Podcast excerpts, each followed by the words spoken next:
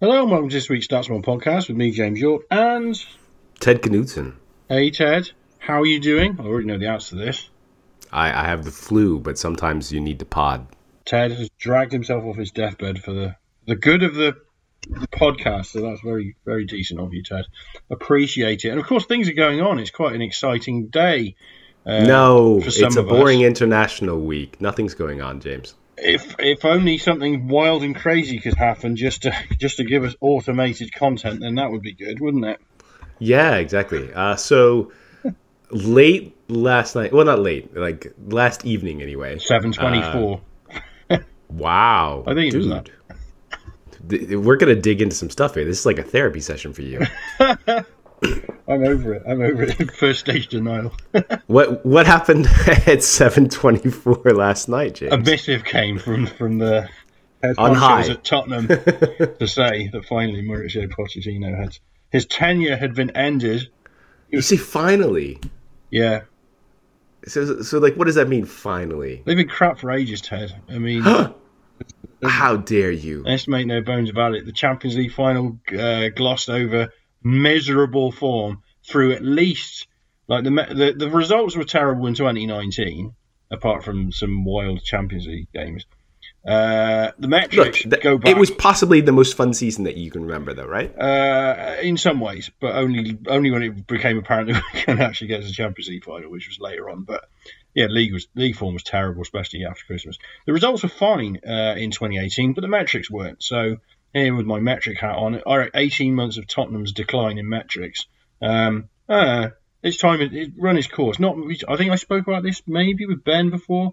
Like, it's real hard to. I mean, we spoke about this before as well. I think it's real hard to kind of rebuild a team, um, and not many managers do it. And you know, once I think someone said to me last night, once it's gone, which it quite, you know, it had clearly gone at Tottenham, you don't often get it back.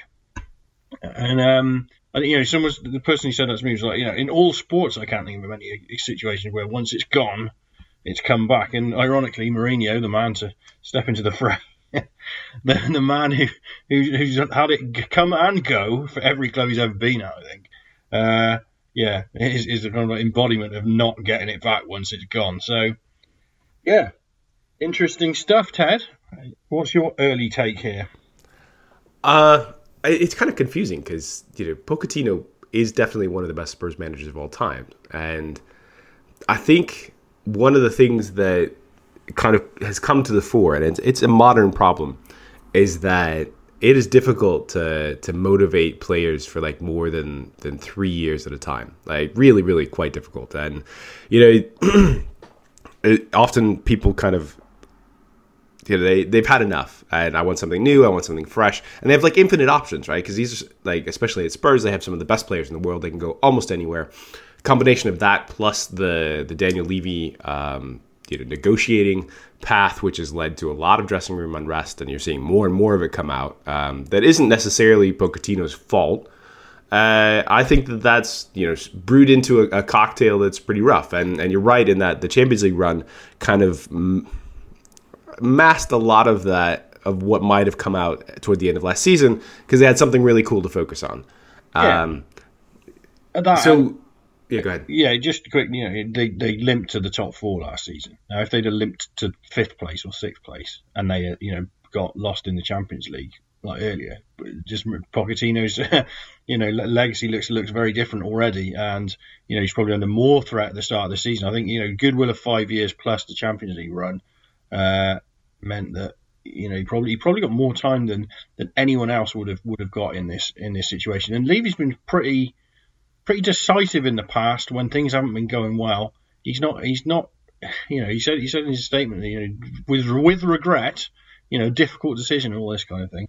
But you know, he's he's tended to act with, with regards hiring and firing managers right pretty decisively and with the the best interest of the club at heart. After all, he's a fan or he's an investment man.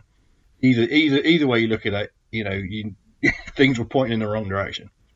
So I have a question for you. Do you think that the the summer that they didn't sign anybody like really screwed up the dynamic of this team? Do you think if they had brought in like a few new players then and then a few new players uh, this summer and managed to churn through them, uh, Pochettino might have managed to to keep some freshness with the squad. It's so difficult to understand like who's who's responsible for that that stagnation that season because like depending on where you read or depending on what you listen to, like you know obviously Le- Levy was very busy with the stadium. Uh, there's talk that Pochettino was you know a little bit picky with the players that he wanted to come in. I don't know if like a you know congregation of factors led to this kind of like stagnation. Obviously, they should have bought some players at that at that point, and it meant that you know the, the, most of the defense is like has been looking to edge out the club, and I think that that might, funny enough, that might have uh, that might have forced uh, Levy's hand even more. I think players like a lot of rumours that players were dissatisfied and you know, there was I can't remember what I was saying that you know contracts are kind of sitting there unsigned that might have might have been signed before. We haven't seen you know the classic Pochettino photo of shaking his shaking a hand and uh, giving someone a new contract. We haven't seen many of them recently. So it's true. Um, it's yeah, it, it, it, definitely run its course. You know, I, I, I can see it both ways. It, it's it's a little bit sad that it's come to this because he was such a good manager for for a good three four seasons. Um, but you know, it's, it's been a long time coming in another regard. So thank you, Mauricio, and good luck. And now we've got Mourinho. so one of the things that I you talked about metrics, and I think that uh, I kind of sussed this out a while back. If you have a pressing manager and you see the pressing stats like dramatically decline, yeah. and there's not like a really good reason for it, you probably have a problem. Yeah. And I've seen this happen with Schmidt. I've seen this happen with like other managers where they have great success in, in sort of pushing this style for quite a while. And then guys get tired of it and they get tired of the running and and they basically, you know, check out. And at the point that they check out and, and do the running less, the, the system falls apart. And I think that that might even be, even before like the XG stuff, I think that might be like an early indicator to to look at and say, you know, unless we have really clear reasons why this has changed, a little bit like Liverpool had some pretty clear reasons.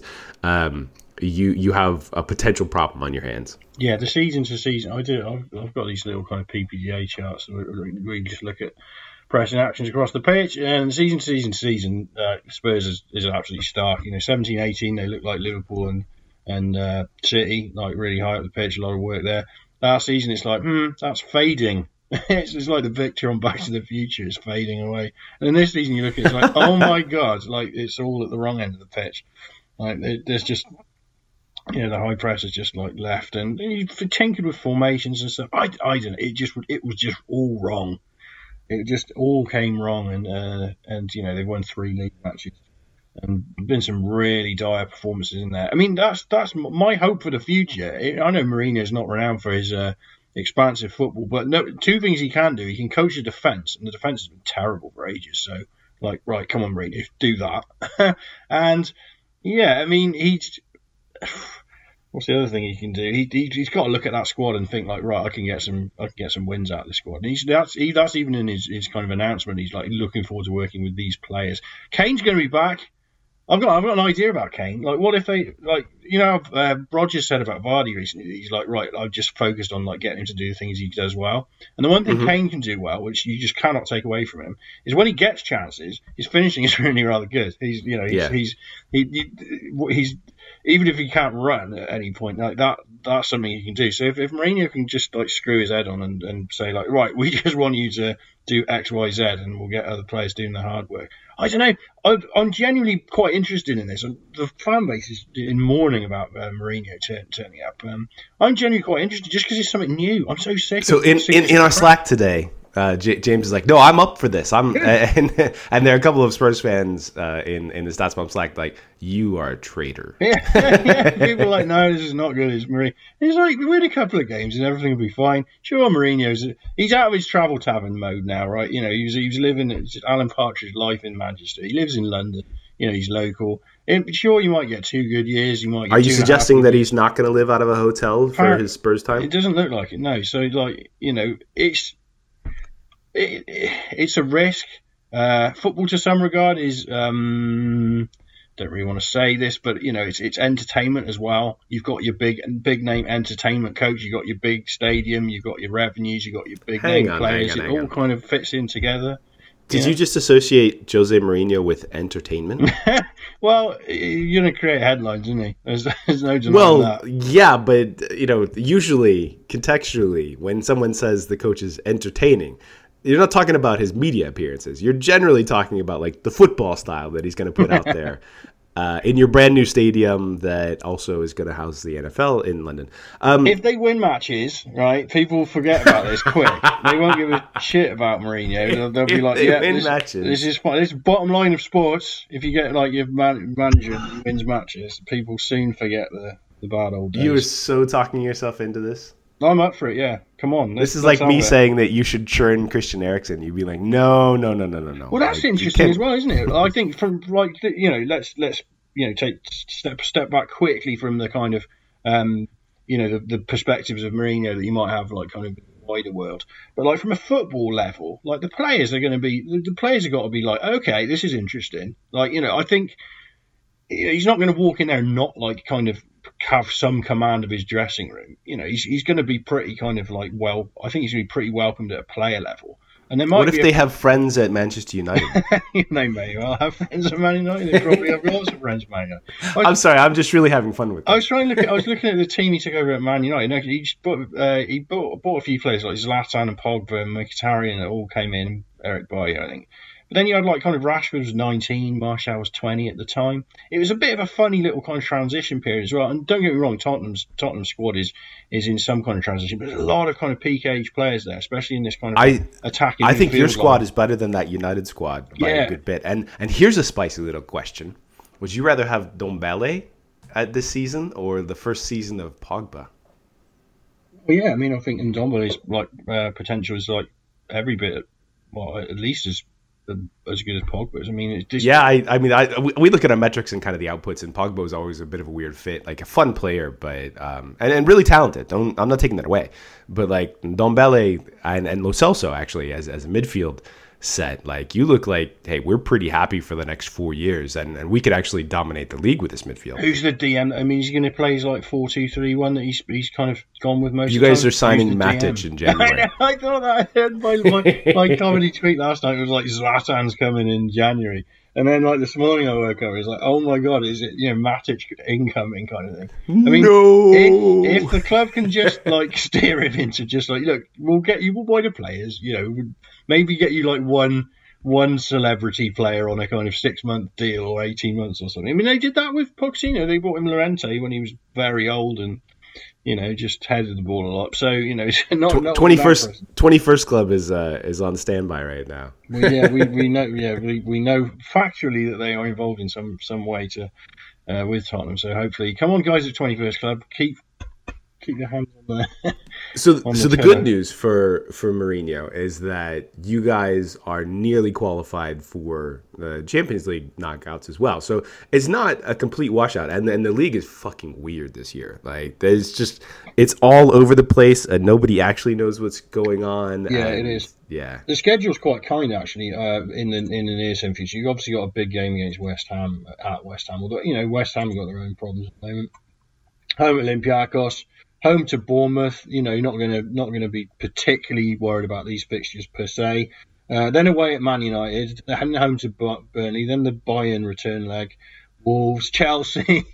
you know, now we're into Christmas, Brighton, Norwich. So he hasn't actually got um, like a horrible kind of run to run to land on. So they could they could they could win a few games if he just gets their heads right and steers them in the right direction. There's talent in this squad. I mean, there really is. Uh, Someone said to me last night, I think it's Mark Whittington, he wrote for the site a couple of times. He said, he said, oh, they've got eight out of eleven good players, and it's like people keep going about right backs. It's like don't worry about it. You know, there's still a lot of good players there. Someone can play right back, and it's not going to completely create the rest of the team. Jose only attacks with one fullback anyway. Well, there we go. Like historically, that's that's always been the truth. Well, yeah, you get split, probably play. I don't know. I, ju- I just hope the players I like don't get marginalised. I mean, that's always the thing with new, new managers. Like, you don't want the players you like to get marginalised. Do you like any young players? I like some of the young players, yeah. So, Uh oh, that could be problematic. but there's, there's not that many old players. There's literally there's literally bands of like kind of 22, 23 year olds, 25 to 27 year olds, and then like Vertonghen and Sissoko and Alderweireld. Yeah, well, I, look the the defenders, the older defenders, are still pretty good, and and Mourinho will play Ricardo Carvalho until he turns like forty. So like those guys suddenly have like a new shelf life. Uh, under a new manager, as long as they're able to do what he wants, it's genuinely uh, just fascinating. Just thinking, how does this? To what comes next? I, I, I don't know. So you're you're intrigued by the chaos element of this? Yeah, pretty much. Okay. okay. um, so I also like that that Spurs squad has an element of like the Billy Beane thing, where like just get rid of anybody that's not good enough to play, so that your your new manager you know can't make bad choices. And you know that squad's decent; uh, it could be upgraded. January would be a little fun. Like we might see a bit of, there might be a um, transfer two. That's yeah. I mean, there probably wouldn't have been otherwise. There's been very little January action in Tottenham's world in recent seasons, so go. We got so we got James our transfers is, back. Yeah. James is cautiously optimistic. This is fascinating. and and the Arsenal fans are like so excited that not only did you guys sack your your best head coach ever or one of them, uh, but you also have taken on Mourinho, and that means Arsenal is not taking on Mourinho. But the other side, also Arsenal fans, basically in, in meme world, is like um, we still have Unai Emery as our head coach. yeah, yeah, yeah. like, wait, how, how, why can't we get rid of a coach and bring somebody else in? It just struck me. Like, is Mourinho luxury Sam Allardyce now? He comes in and does a bit of firefighting for a season or two. Yeah, so that's that's like a mighty fall. Um, so back to Pochettino briefly what does his next like 18 months look like assuming that daniel levy lets him off gardening leave at some point? Oh hang on. I, there was one thing that i wanted to cover that i promised somebody we'd cover in the, in the pod today. So basically this morning we saw a bunch of very similar stories come out in the media uh, from sources. And those sources like are basically it's a club briefing is what we call them where the club puts out information about oh this is our spin on it. And often the manager actually has like an NDA as part of his sacking process. So like, you know, you don't see much. So a lot of the sources that you'll see in, in near times, unless they're close friends, like Balague, I think wrote a book with uh, with Pochettino. So like, you know, that might be a slight shift uh, depending on what comes out of his stuff. But um, yeah, so like there was the stuff in the Athletic today talking about how he sulked off after not winning the Champions League. I'm like, what is this nonsense? Like this is clearly characterizing any normal response to not winning the Champions League in a way that the club wants to like you know impinge his character a little bit. I think that uh, this is normal, right? And five years is a long time. I think Pochettino did a great job, but the question is, you know, what next? For him, yeah, I mean, he's going to get a really good job. Um, I presume he'll have to wait out this season, and if he's smart, he would anyway. I mean, I, I presume he's contracted to like not do anything until the summer. Um, But then, yeah, it's really interesting. And what what jobs are going to be on the table because there feels like you know recently in recent times there's been a um, a lack of strong candidates for your kind of like Barcelona, Real Madrid, Bayern jobs you know that have come around, and you know I personally would prefer if he didn't stay in the Premier League and he went to one of these uh, one of these European giants. But yes, surely surely he's going to um, land at one of these you know very top clubs, and he deserves he deserves a crack at it really. Um, I agree. We'll, we'll, see. We'll see how we'll see how that we'll see how that pans out. It'll probably be similar to Tottenham. It'll work work for a, a period of time. But yeah, I mean, he's he's definitely turned down a, a handful of um, uh, kind of approaches during his time at Tottenham. So you know, you know he, I, I, feel he's, like he's done his time. He deserves a you know, mega job, and he'll he'll get his chance, no doubt. He had that moment uh, around the Champions League where you know he kind of he, people thought it, it might have been joking, but maybe it was just like a real serious bit of honesty where he's like, you know, if I were to win, like I would step away. Yeah, and yeah. and it might have just been like him being, you know, that's the right thing to do anyway.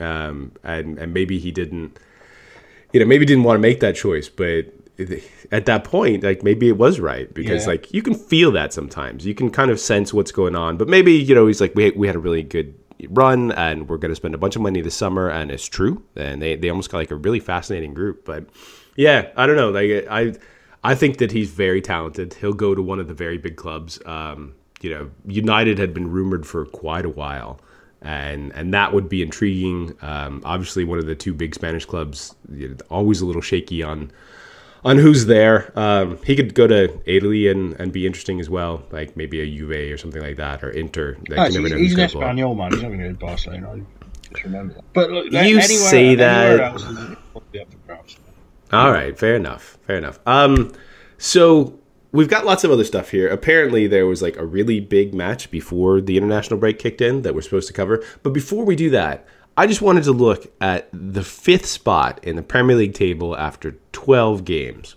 Sheffield United. It is. It is Sheffield United. Now, what is the goal difference in just goals for between the fourth place and fifth place teams in the Premier League? 22 goals. 22 goals.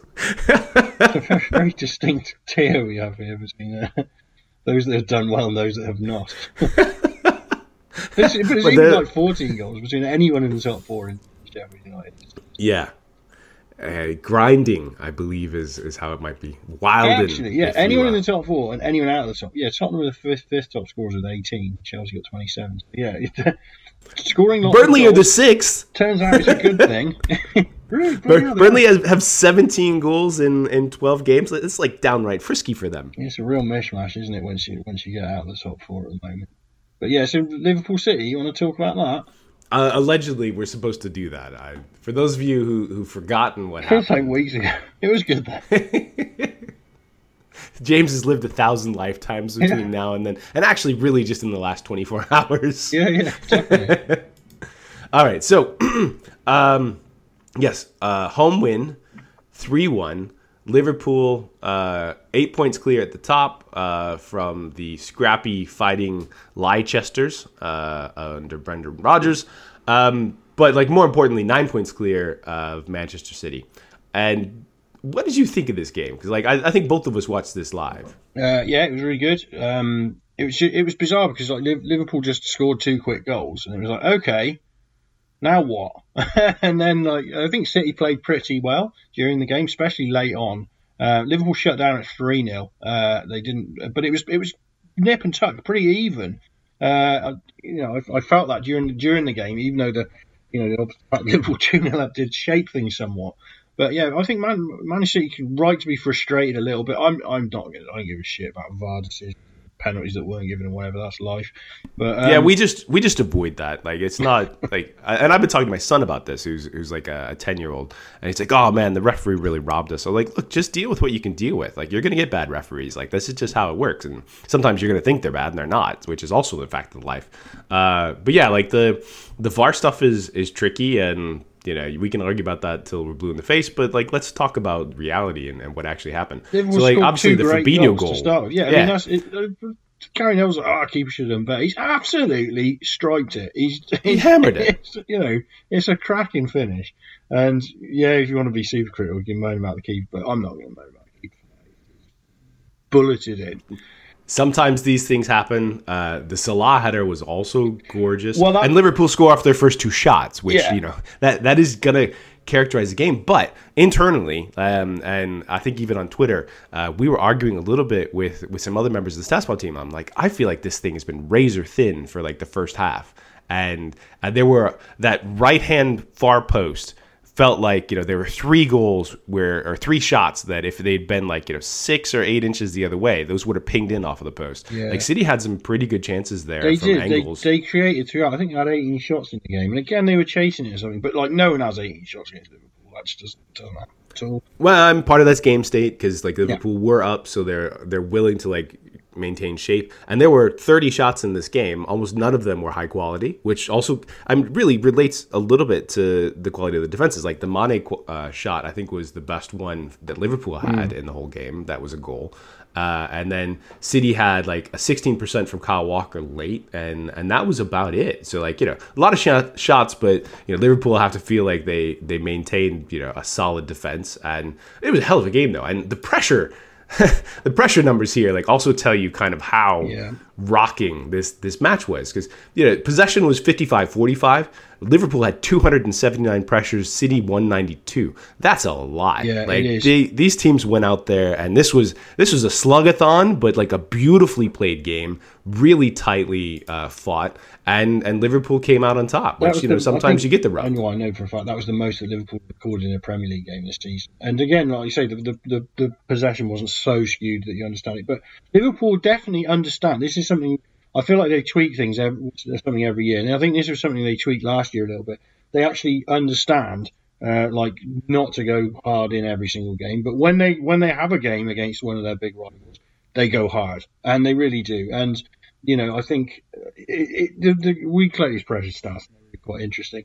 You go across the team, like everyone put a shift in. Like Mane, like we recorded him with 43 pressures, Firmino 38, uh, Salah 27. So that's the whole front line, like really putting in a shift. Um, what an interesting and the completion numbers actually reflect that too. So like Liverpool only had seventy seven percent completion, like City had eighty percent, and and often like you know Liverpool were sitting back after they they kind of got that lead, except for in the places that they wanted to destroy. So yeah, I mean the, these two teams were not playing like a normal game of football. Like this was you know definitely title contention on the line yeah, here. Yeah, and there was a huge battle uh, in behind, um, well, basically in Trent Alexander Arnold's zone and it was again this something something that was interesting when I, I evaluated it um, for the Anfield Wrap for looking at the pressure numbers. Uh, there were loads of Liverpool in loads of pressure, like trying to just shut down Sterling. Sterling had a cracking game. Of he was beating, uh, his, beating he, his man, man, down there, but uh, it wasn't Alexander Arnold that was that was logging all this, this pressure defensively.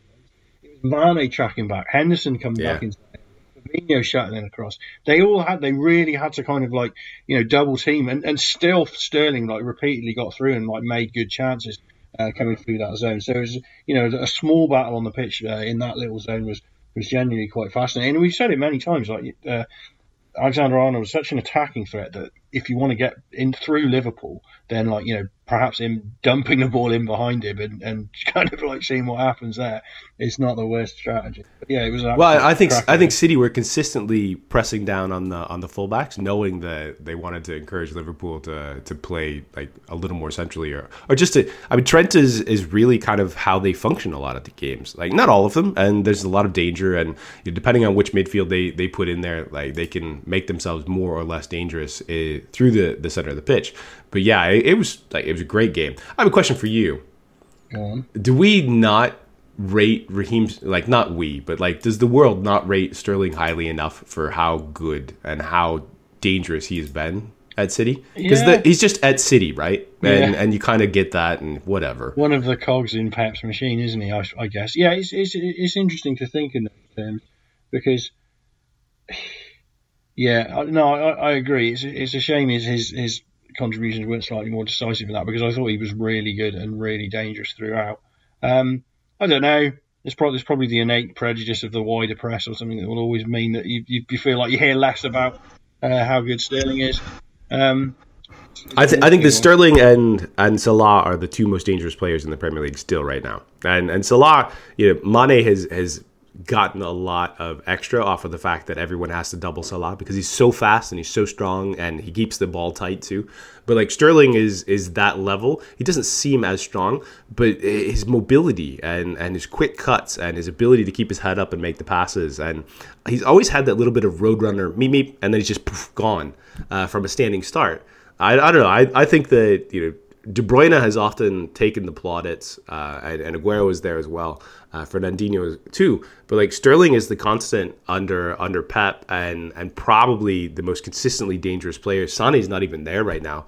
Uh, weekend at Bernie's is really good, but I think that Raheem is is like at this point, his 24 year old season, basically a top five player in the world. That's yeah, mm, yeah, that's not not a bad shout. I mean, he's, he's he contributes always. You know, I'm just looking second in the league for uh, we've got him second in the league for expected goals assisted from open play, and I think we've got him what he's top five. Yeah, he's fifth for like expected goals. So you've got like an all-round forward here. He's he's, he's contributing from wide, everything. whose job is also to advance the ball. So like a lot of center forwards, their job is not to advance the ball. Uh, he does it, and he does it through an intricate system. So I don't know. As, that's my take. I just thought that I'd, I'd mention that because I thought that he was he, he had everybody terrified, and Liverpool did just enough to make sure that they didn't get picked apart. But any other day, and, and that could have the scoreline could have been very different. Yeah. And and the, the, expected goals say that throughout the whole time as well. Like yeah, it was it, it was tight. It was, wasn't it? Yeah, it's funny the, the, the race race map for the game like basically just followed they followed each other up to three 0 and then Liverpool did nothing, and Night City came on a little bit stronger at the end, which, which is fine. You know, Liverpool were were clear, and you know would have had to collapse entirely to, to not get a result after that. So you can quite understand that they switched off a little bit at three 0 But yeah, it was um it really was a good game. Right, let's move on. What we got next, Ted? Yo, you, you've been on your travels. This was quite interesting. We can slightly Liverpool related here, isn't it? Because you've been to Your travels. Barcelona. Imagine me like ballooning around the world in a top hat. Let's go to the stats bomb balloon. You can go. Montgolfier's flying stats. oh, this this balloon would be really cool. Actually, I'm I'm up for that balloon. the company's become so wildly successful. Bought a balloon. No. anyway, if we Ooh, I like this though. This is our documentary. This is our uh, Spurs have a documentary with Amazon. Uh, StatsBomb documentary is going to be "We Bought a Balloon." If you ever see a stats balloon in the sky, you know things are going really well. oh, I like this. Right, anyway, but you did balloons to Barcelona last week uh, because they had their. I've broken James, everybody. I What did was it. it? what, what's it actually called? It is, is anal- innovation in analytics. Was it half conference? I don't know. I don't know the title of it, but they had an analytics conference. It's was- it's like Sports Tech Week, and Right, they've got a coach one, and the coach one is always challenging because, like, a lot of times. so I, I, was talking to people at the at the event. Like the the analytics event is always good. Um, uh, Suds, and I'm not going to pronounce his last name because I'll horribly screw it up. But Suds at, at Benfica uh, led it off with some. sorry, led off the presenters uh, with some really good insight on as he he's been working there for like three years, and he had some cool applied stuff, which I thought was really interesting right. um, including like you know understanding that there's only so much gas in the tank for players and so certain runs like off-ball runs or like what is this run going to get you? And and making them kind of understand a little bit of like ball progression and EPV type stuff where you know if you understand the style of play that we're trying to execute a little bit better you know whether or not to make that run and whether that run is valuable because you can only make that run so many times uh, like a, high intensity run say like you know 30 meters or something like that and there's recovery times inside of that or whatever so like that was kind of cool um, and and Benfica have uh, a guy named Pedro Marques I think that's their technical director that used to be at Manchester City Yeah. so like they're they're investing typically long term um, uh, good academy coming out of there. So Suds was there. Um, uh, lots of other people, uh, a lot of uh, posters as well. I think the 23 guys, uh, David Perdomo Meza and Daniel Girella, uh, had a poster as well. Um, some cool stuff uh, from John Morgenstern uh, on there about kind of broadcast tracking data and physical stats, which I thought was intriguing and, and better than, than I think most people expected. He's Yeah, one okay. of Luke Bornn's graduate students out in Vancouver. Um, another poster from Loy Shaw's group and at Harvard, and I think they won that. Uh, Yeah. Former StatsBomb alum, uh, StatsBomb alumni, yep, yep. uh, English, but works at Harvard. And um, yeah, and then like the the second day uh, is less sort of analytics nerd oriented. Uh, it's more of like sports tech week, and they have people from like American sports and leagues, and uh, AC Milan was there, and, and whatever. So like the the the analytics side was good. Sorry, um, but um, the the one that kind of like everybody was excited by was during the Sports Tech Week, and it was uh, somebody from the 76ers, uh, somebody from the NBA League office who's really good, and uh, name escapes me right now. And then Ian Graham. And Ian Graham is the director of research at Liverpool and has been for quite a long time now. And before that, he worked uh, sort of behind the scenes through another company at your place uh, Right, to yeah. give them advice, or your favorite team anyway Yep. so Ian had this this talk that I was like I was trying to summarize a little bit of the ones that were exciting to me on Twitter, and Ian's talk was like very nuanced, but we can talk about it here. It's it's hard to do it in like 280 Yeah, yeah. character bikes. Uh, so he was basically saying that you know there's this concept of of marginal gains, and that's actually you know pretty darn useful for like a sport like cycling or racing. Uh, where you're trying to eke out like every last bit of performance Yeah, in a game or a sport that's mostly optimized. Um, you know, I know you you follow athletics, Yep. and uh, and optimizing athletics uh, aside from the drugs is uh, a, a very narrow window to to get upgrades. You're looking at a couple percent, but he's like, "S- football is not that. Uh, football is not optimized at all, and so in that type of circumstances. What you actually want to do is you want to find the place that I can have the biggest single impact, and I want to push on that one as hard as I can. And that is uh, he put out a pie chart, which I laughed. um, but uh, that in football is, is clearly player recruitment because that's where the money's at. Um, that's where the wage bill is at. And so that was a big deal. And he went back through a few of their uh, past signings uh, or, or sales. And looking at you know were they successful, were they not, etc. And Salah didn't fail at Chelsea; he failed to get on the pitch, and then like immediately, but like when he was on the pitch, he had like very good small sample baselines. Then those baselines continued to be really impressive at Fiorentina yeah. and then Roma, um, and so that was one. Iago Aspas was another one. And and the Iago one is fascinating because like Iago and Luis Alberto were two cheap buys that they picked up from Spain. And Iago's like when I first got access to the Opta data, I was like, wow, this is this guy's really good. I remember, a, I remember this. I remember like, you know, Aspas looked like a you know, a, a, really, you know, straightforward. Like I've looked at the numbers. I like look at this player. You know, I mean, obviously, you know, you would you do a lot more before you sign a player, but he was he, he was quite standout back in those uh, those early uh, Spain days for sure. Yeah, and he and he went back to Spain and he again became a standout. Mm. And and Ian's perspective there was, you know, he didn't fail. Like he failed to get on the pitch for us, and that's a different story. And yeah. you know, different managers come and go, and sometimes you know they do or don't like guys. But also like you know, the, the, the forward line then was uh, uh, Sterling, uh, quite young, uh, Luis Suarez in, in world beater form, and Daniel Sturridge before right. like the injuries just ravaged him. And you're like, okay, well that makes sense too. Like you might not be able to get on on the pitch then. Luis Alberto, um, great baselines out of the Barcelona academy, and then didn't quite make it at um, at Liverpool bounced around a lot and then became like a mainstay for some pretty good Italian teams, consistently putting up very good numbers. Never quite fast, but his creative passing was great. So those were two of them, and then the the third one was was Coutinho. it's like you know, Coutinho last year looked like he was he was actually doing not bad. Uh, or the, when he first came there, I think in January, uh, he was actually quite good. And then the next season, you know, it looks like he's not doing that badly. He is getting mostly on the pitch, but then he, he kind of unveiled a little bit and talking about the deeper numbers that they look at and and um, yeah, like possession value added. I think is what he mm. what he called it. Uh, and and basically it was like you know Coutinho's being in Barcelona is quite clouded. Uh, we can't. It's harder for us from a numbers perspective to like give a, a really good uh, yes no on this. And and when we dug deeper, like it was a lot of his passing that that was sort of um, trickling back in value versus where he had been at Liverpool and, okay. and that first that first set of months. And I, I, don't know, like I thought it was like really nuanced and very clever. And, and Ian's very funny. Um, I got a chance to, to chat with him, and I can't tell any of the stories because uh, one, I would get in trouble, and two, they're like very blue. And you know, we're just a, a PG podcast, so uh, parental guidance suggests. Got to the end uh, so yeah, yet, so.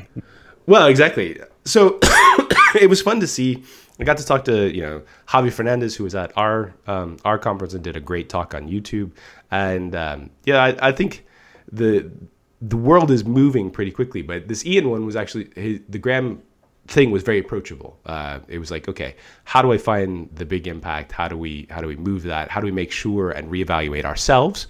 And externally, you know, evaluate the players to make sure that we stay on the cutting edge. And I don't know, like obviously everybody knows that Liverpool is, is really great, but he doesn't come out to talk much. You almost never see anything from Michael Edwards, so it's pretty notable to you know pay attention when they're out there and actually having a chat. What's Will Spearman doing? Does anyone know? The man without portfolio. you know, I, I, I, just I just throw that in there because we know he's there, and you know we know he's just he's super talented and super clever, and uh, it's just it's just fun to fun to imagine what could he be doing. I think Will is taking academy players and then putting them in the large particle collider mm. and seeing what happens. that that's what I like to think anyway. Uh, without any additional knowledge, I, I, think that's my my comfort comfort level. That sounds about right. It just it just kind of throw back to the kind of the the, the this this very simple really idea that uh, you know any club can can do. Uh, doesn't even have to be that well, fairly basic, but you know just simple player evaluation things for stats. It, it is the first thing everyone wants to do. Uh, you know, build lists of players and look at it for recruitment. Um, you know, I think it never stops being fun. No, that's true. I think in 20, 2019, it's, it's, it's a case of like, if you're a football club and you haven't got anyone like contributing in this way to any level, then why not? Uh, you really should do. And, um, yeah, we'd always always endorse like moving in that direction. And yeah, like you say, it's it's it's it's a, it's a kind of straightforward way where you can where you can make gains. And again, just not minimize your mistakes. You know, understand the types of profile of players and you know the potential futures of players. You know, projection of players is, is hard. It's it's you know, it's always an inexact science or an inexact art even. But at least if at least if the, like you're, you've got the correct kind of like baselines of understanding what why have you signed these players? What is, what is the future of these players? You know, are you even the basic? Are you paying a guy till he's 34 and his legs falling off?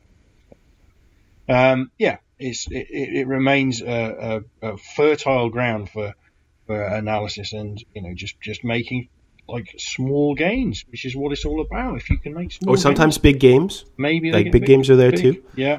Um, so we will be at the Talent ID conference for the English FA next week. We've been invited to talk to them about how you can use data, uh, and that'll be pretty cool because it's up at St George's Park, uh, where I assume there are dragons, uh, or used to be dragons, perhaps. Um, uh, so yeah, we'll be up there uh, next week uh, on the 28th. And then not much else going on, but we will actually next year launch a uh, player evaluation course uh, as part of our, our courses that we do around the world. So if you're interested in kind of our perspective on this and training people and stuff like that, um, you know, keep your eyes peeled for that. Uh, let's see. Oh, I had one more question before we move on to the non-football segment. Yep. So, how useful is it to give Jose Mourinho a three and a half year contract? That's interesting, isn't it? It feels like that feels like his negotiators are. Uh, it's it's the first small battle that he's won. I would wager a ton of money that it has clear break clauses that include not not qualifying for the Champions League. Yeah. Oh, yeah. Definitely. I mean, there's no, there's no. It would be pointless to, to spend a large fee on you know a, an esteemed manager such as Mourinho uh, without actually making sure that you've you've got you've got some tangible kind of results attached to it. And of course, his ego, he'd be like, "Yeah, sure, no worries, I'll get you, I'll get." If Mourinho be sat there in Tottenham's training ground today, like think, thinking like, "We're going to win Champions League." Yeah, and he's rich for life as well. like not only like 25 million US a year, something was his United contract. Who knows what Russia paid him? Like I'm sure he got a good Sky contract. Like that dude does not really worry about money. So like maybe he's just like, hey, this is a good landing place, and it's in London, so like I don't even have to deal with like all that. So yeah. All right, so for those of you who don't like movies uh, and our movie reviews, you can check out now. Uh, we'll catch you next time. For those of you who do, James has finally watched Avengers Endgame, and we're going to talk about it. Yeah, we talked about it briefly. I got through it. It took me three sittings to watch it, and about three weeks. Actually, no, I've watched it this week, but it, I started and got five minutes in, and then I got ten minutes in, and then it was like, oh, all right, right, let's let's go go with this. Okay, you've also watched it, Ted. I'd like why not? Why don't we start with what you think? No one cares what I think, James. We're all here for you. Right. I'll tell you what, the thing that annoyed me most about this film, because obviously the film annoyed me, there's no, was never not going to, uh, is how everyone stands in, uh, like, kind of equidistant from each other the whole film. Like, you get these shots of, like, a shot of one guy, a shot of another guy, a shot of another guy, a shot of whoever, and they're all stood in this, these kind of, like, perfectly poised, like, staged positions for their, for whatever they're going to say or do. They all face each other. I mean, it's, it's, it's so ridiculously uh, stage. The whole the whole bloody thing is um, that irritated me. Uh, good actors. This is what I thought. Good actors. I'm where have they been for the last ten or fifteen years? Miring themselves in this crap. It's good money. It? So, Who are you, Martin Scorsese? All of a sudden, it's like good actors and uh, Chris Pratt. And then early, early on, they just like kill. They just kill. Kill this. This guy's just minding his own business, like picking his fruit or whatever it is uh, in his in his field, and they come and chop his head off. So mean. And it turns out he wasn't a good guy. Yeah, so presumably, most of you know that that James has not seen any Right. of the Marvel Cinematic Universe things, uh, uh, movies before, and so this was James's jumping in point, and and this is obviously highly entertaining to me, and and entertaining to me is why I do most things. So like you know that's why we're here. Um, so so like obviously you had I, think I've quoted you, but it's it's better to hear it from you. What was your first? You said you watched it for four minutes the first time. Yeah, yeah. What did you It was just like Robert Downey Jr. playing like silly games with some blue person on a spaceship. And it's like, what the hell is this? It's it, the whole film's got this weird juxtaposition between between like kind of slightly jaunty, heavily um, heavily focus grouped comedy dialogue, and then like super serious, uh, you know, this it's this or the world kind of thing, and uh, people people dying because of we've just. Scarlett Johansson dies. Sorry, spoiler alert. Scarlett Johansson dies, and it's like we've just decided like to randomly flip a coin between her and Jeremy. What's his face? Like one one's going to die at this moment, and that there's Jeremy Renner. there's your emotional heft. Oh, no, and she did die, and it's like fuck off. This is absurd. I don't know. Yeah, this mix of pontificating and wisecrackery is really weird.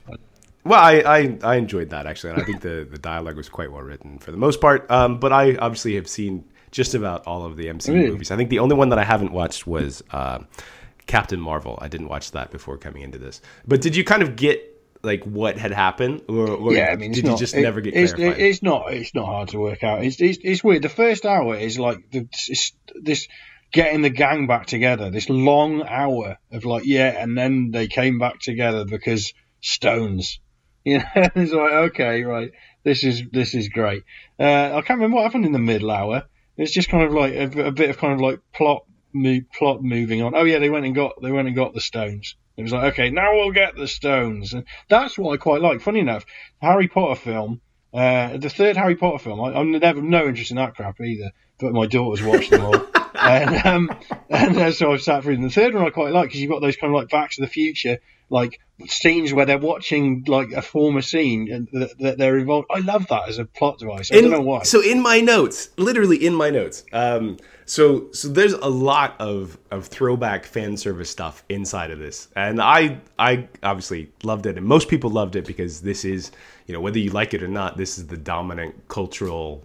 Uh, vector that that we've taken. So all the nerds that got made fun of in high school for what reading comic books because that was very not cool, we now own the cinematic universe. Um, but so there were bits in there that I really enjoyed, and in my notes it says Avengers plus Back to the Future, and James would be on board. And I thought the time travel stuff was a little shitty, but I knew you well Yeah, enough they- to put no, that inside my They notes. didn't. They didn't quite. Uh, they didn't quite do enough with it. I think. But I, I, I, I like I say, I quite like that as a device where you're where you're kind of like revisiting, uh, yeah, for, you know, former scenes and, and in the background trying to change things. Like I say, the, the third Harry Potter film has got like that same device that I, I, I quite like. It.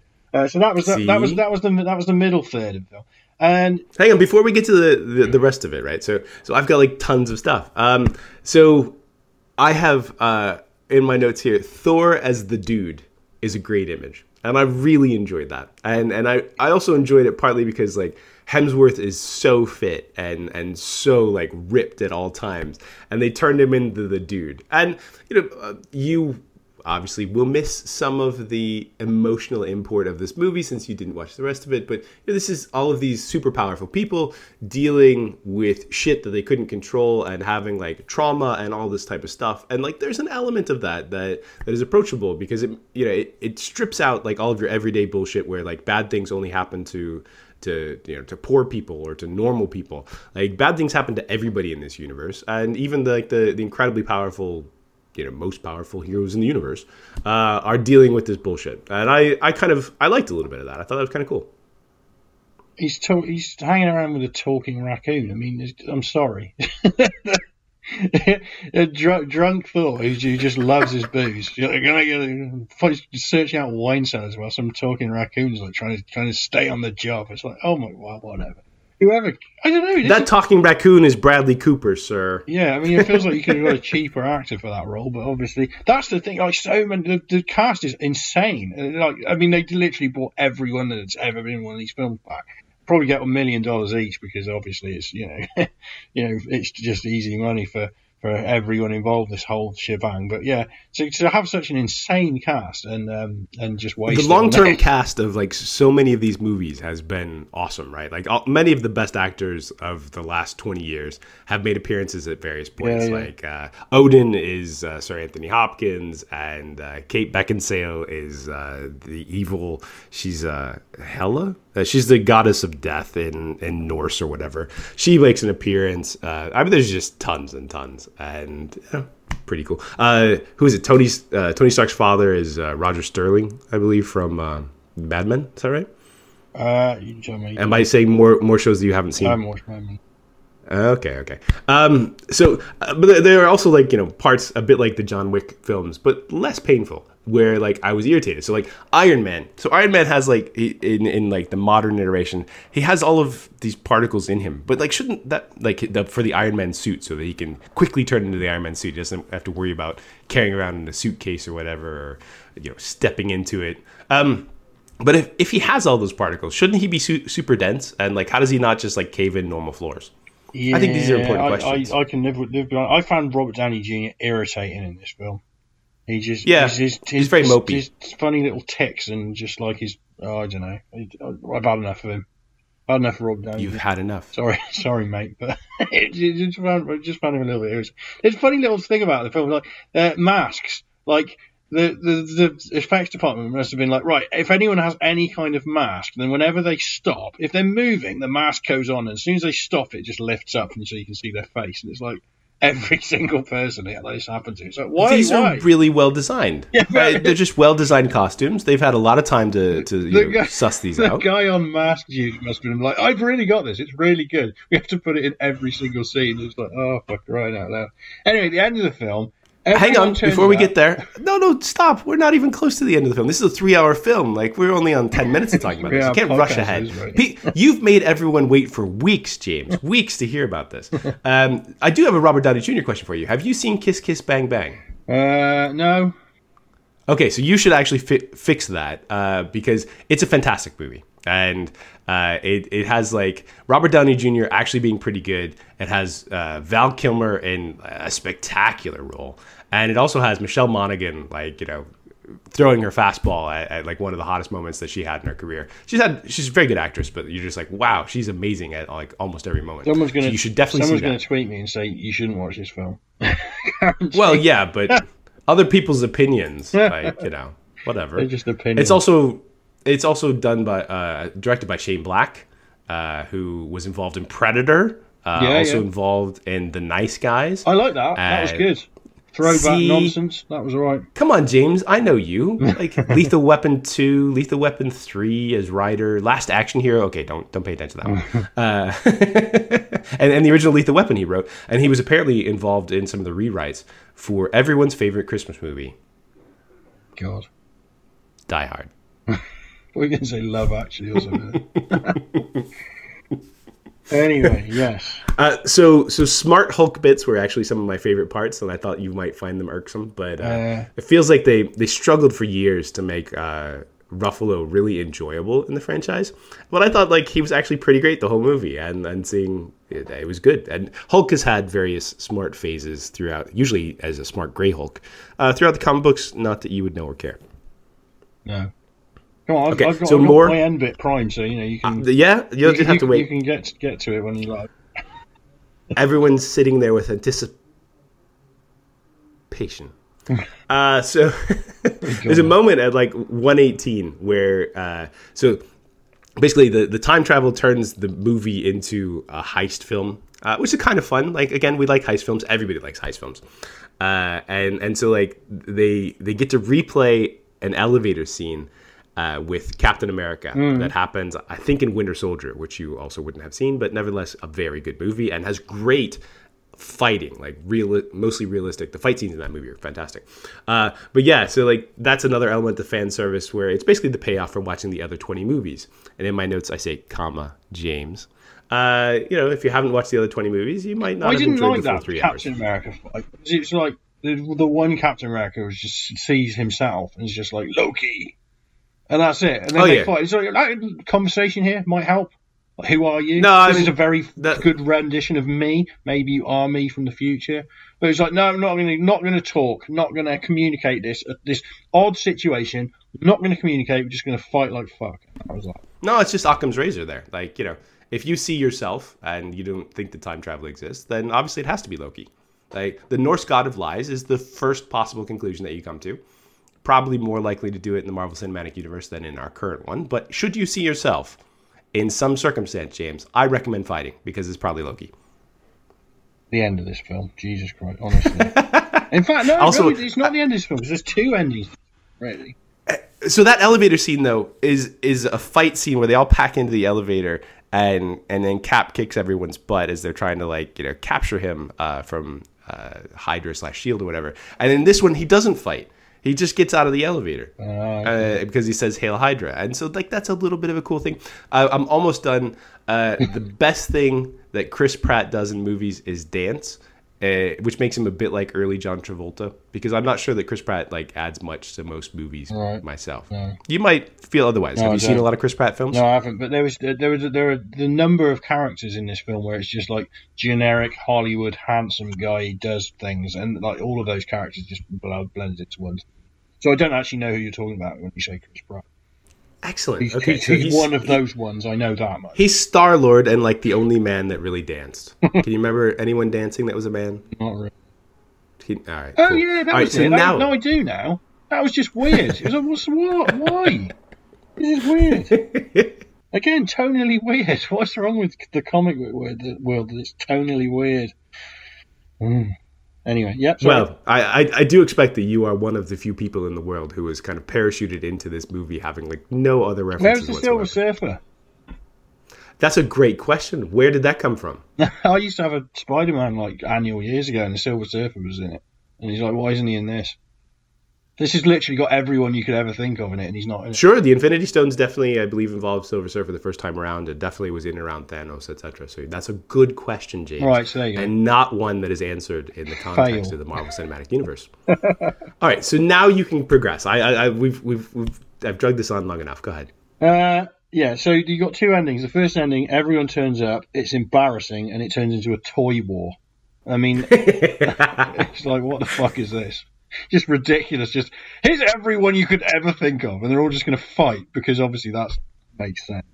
And then randomly everyone turns to dust, who's bad, and the world is fine. And then the the, the ending ending is awful, absolutely dreadful, schmaltzy, utter just drivel, and it goes on and on and on. It goes on for ages. I was like, there's like 20 minutes left of this film. We've just had the big finale fight. What the hell's So here, here we are in complete agreement. I'm, I'm totally with you.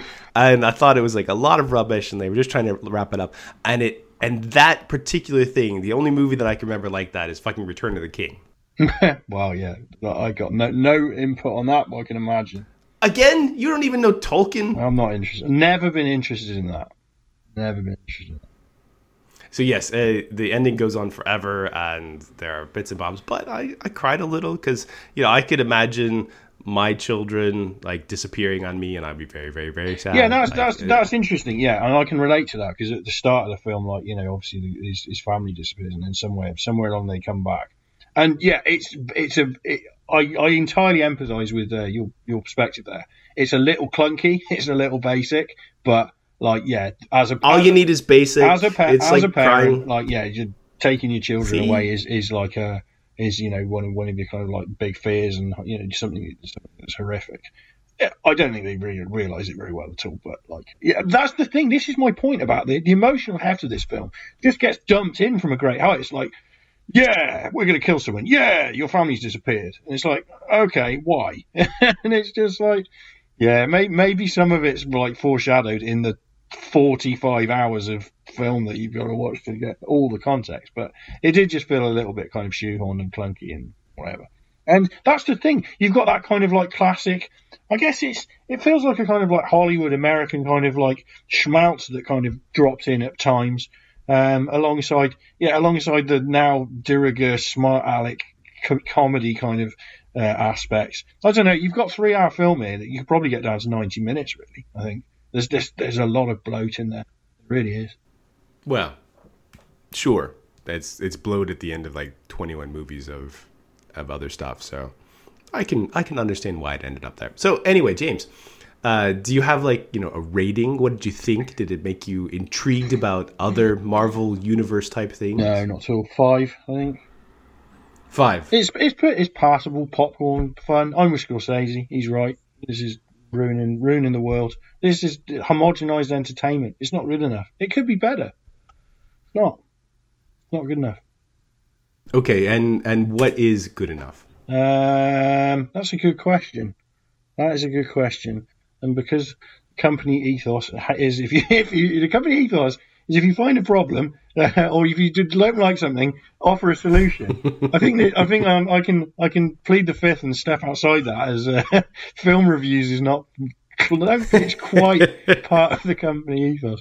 Yeah, I don't know. I don't know, but I, I, I feel like it's I feel like it's fundamentally disappointing. And then it, it, I just felt focus groups from start to finish, and that's what I, that's what I dislike about modern music, modern culture, modern media is the fact that you feel like people don't just express their, their ideas and the things. That, there's a there's lots of people and lots of planning and lots of scheming that gets gets uh, culture and uh, media to to where we at where we're at and I don't like it in general I wish like we had a few more original thinkers in in key roles and that just isn't the MCU okay so the uh the audience score on this was uh, was ninety percent. That's insane. Uh, so yeah, I mean, I, I, I can't believe like people aren't a little bit more a little bit more critical.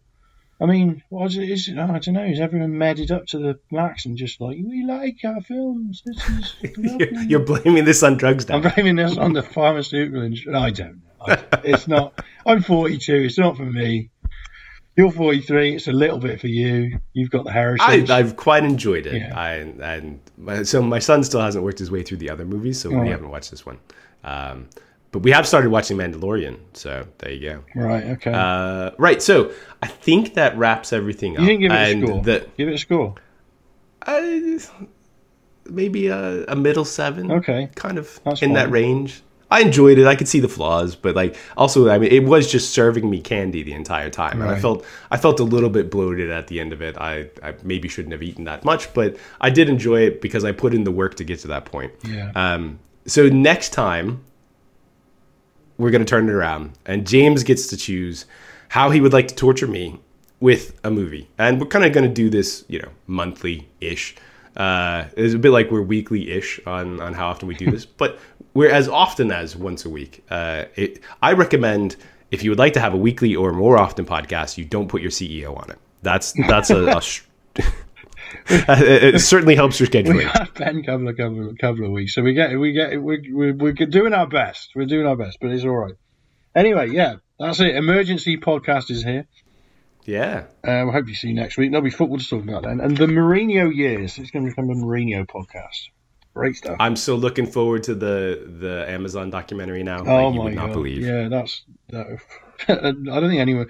I think the, the fan base liked that as an idea anyway. I think everyone else's fans really likes the idea. but there we go. Okay. Well, thank you again for Spurs and the banter, and uh, and that finishes up this week. Uh, catch you again next week after we watch some real football. Cheers, bye.